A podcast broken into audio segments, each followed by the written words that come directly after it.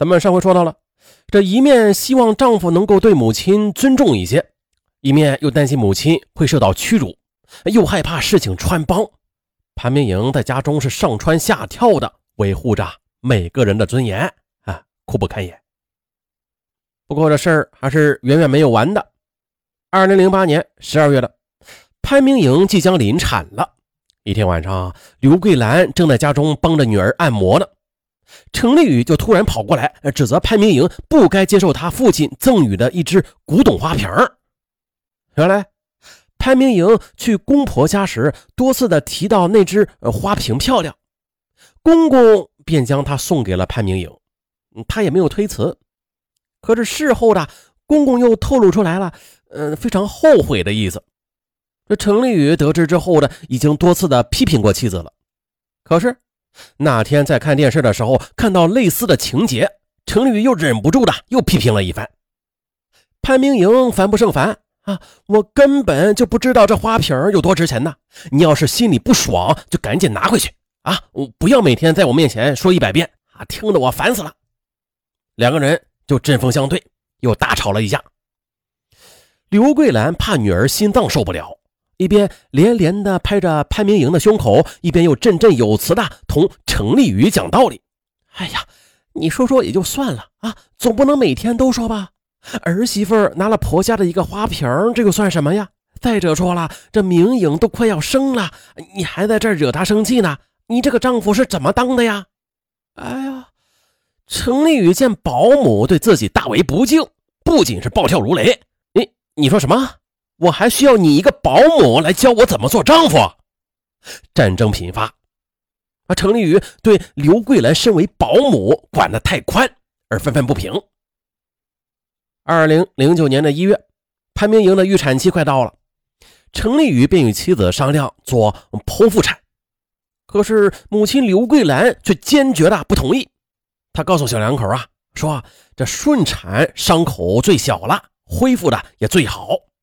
女儿潘明莹不仅也就动摇了，可是程丽宇终于是恼羞成怒了，他与刘桂兰撕破脸皮，大吵了一架，要立刻的将其给辞退。潘明莹则泪光盈盈的央求丈夫啊，说辞了他的话，我上哪儿再去找合适的保姆啊？还是等孩子出世之后再说吧。哎呀，为了即将生产的妻子，程丽宇同意了。一月四日，潘明莹在杭州妇幼保健院。剖腹产生下了一个儿子程乐，程家喜不自胜，而最为激动的却莫过于刘桂兰了。啊，他抱着七斤重的外孙舍不得放手啊！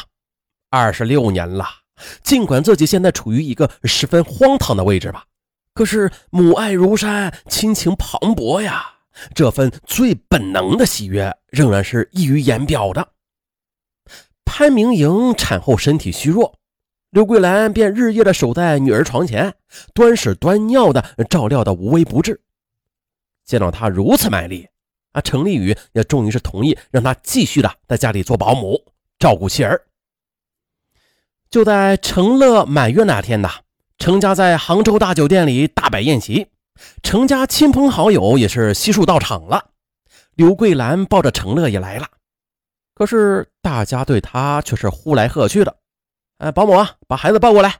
哎，保姆，乐乐哭了。哎，保姆，你看乐乐是不是要睡觉啊？哎呦，刘桂兰是神情恍惚的奔来跑去的。那女儿潘明莹看到眼里，疼在心里呀。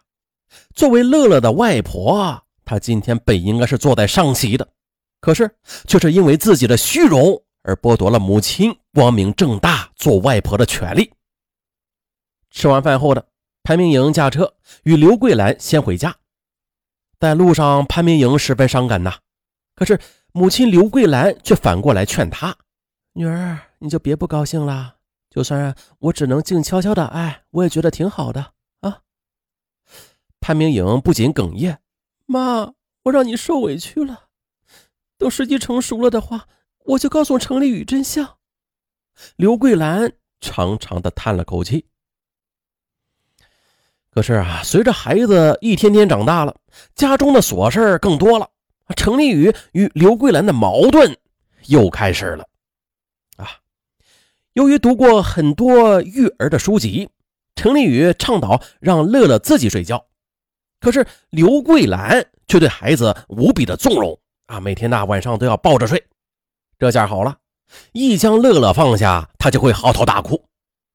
程丽宇也是多次提醒刘桂兰，但是不奏效，不由得就发了火。哎呀，这潘明莹只得又焦头烂额的从中调和，两个人的矛盾就演变成了。三个人的矛盾，潘明颖他渐渐的感到了力不从心。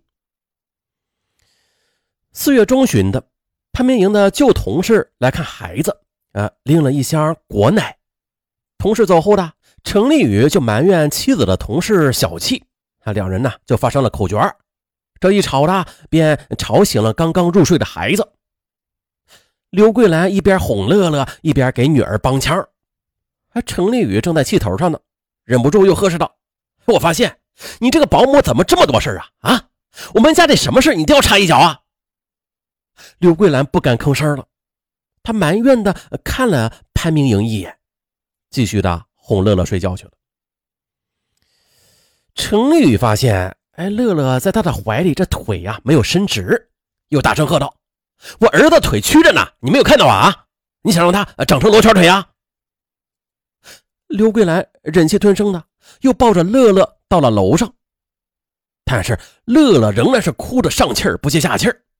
程丽宇也是心烦意乱，冲到楼上大声的喊道：“怎么回事啊？你连个孩子都哄不好，你还怎么当保姆呢？”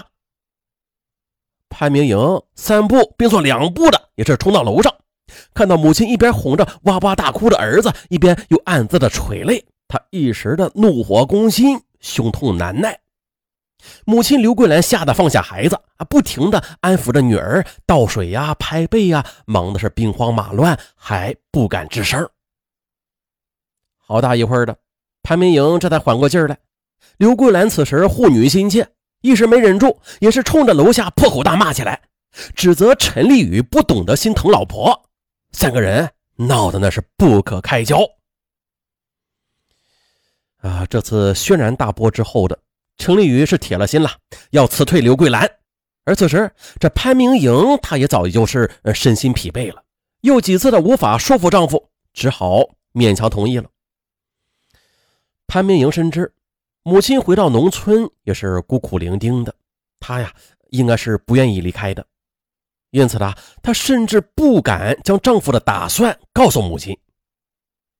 五月十六日，程丽宇下班之后提前回到家中。与潘明莹一起向刘桂兰摊牌，要给她结算工资。刘桂兰大为惊诧，啊，求助的望向了女儿。于是女儿潘明莹只好硬着头皮，又劝说丈夫让刘桂兰再在家中留用一段时间。程丽宇火了，不行，这事没有商量，事无巨细的他都要管。他已经把咱们家都搅乱了，你不知道吗？是一个保姆重要，还是我重要啊？刘桂兰她正抱着乐乐呢。见女儿不再说话了，她重重的将乐乐放在沙发上，准备收拾东西。还不料的，乐乐忽然的大哭起来。程立宇立刻抱过儿子，便呵斥刘桂兰：“怎么有气儿是吧？你有气儿就往孩子身上撒。”刘桂兰立刻的就反唇相讥：“你以为我还没有你心疼乐乐吗？”哎呦！一旁的潘明莹见母亲要说漏嘴，急忙的就制止了他，并且还帮腔道：“刘爷。”程立宇说的对，你刚才下手太重了，孩子的头骨还没有长好呢。好，刘桂兰震惊的看着女儿，老泪纵横。可是就在争执间的，陈立宇突然又发现孩子头上鼓起了一个包，便冲过来要刘桂兰摸摸。刘桂兰则气得浑身颤抖，她尖声叫道：“好，是我不知道心疼乐乐，是我故意摔他的，你们两个白眼狼！”哎，你说什么？陈立宇闻言之后呢，又将儿子递给潘明颖，上前又猛推了刘桂兰一把。推搡之中，刘桂兰退到二楼的栏杆处了，仍然是歇斯底里的声讨夫妇二人。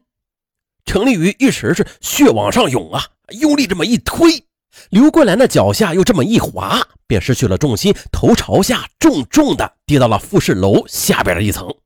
夫妻俩一声惊叫，下楼一看，刘桂兰已经鼻腔出血，失去知觉了。惊呆了的夫妻俩立刻的又拨打了幺二零急救电话。十分钟后的，刘桂兰被送到杭州市二医院，经诊断，刘桂兰颅骨多发性的粉碎性骨折，广泛挫裂伤，广泛出血，医院立即组织抢救。而此时手术室外，潘明颖精神几乎是崩溃了，她一直哭个不停，向程丽宇终于是坦言了刘桂兰她其实是自己的母亲。程丽宇震惊的说不出话来。得知了事情的来龙去脉，啊，程立宇感到无法置信呐。而这时的二医院的医生也发现了这事儿有蹊跷，当即的就报了警。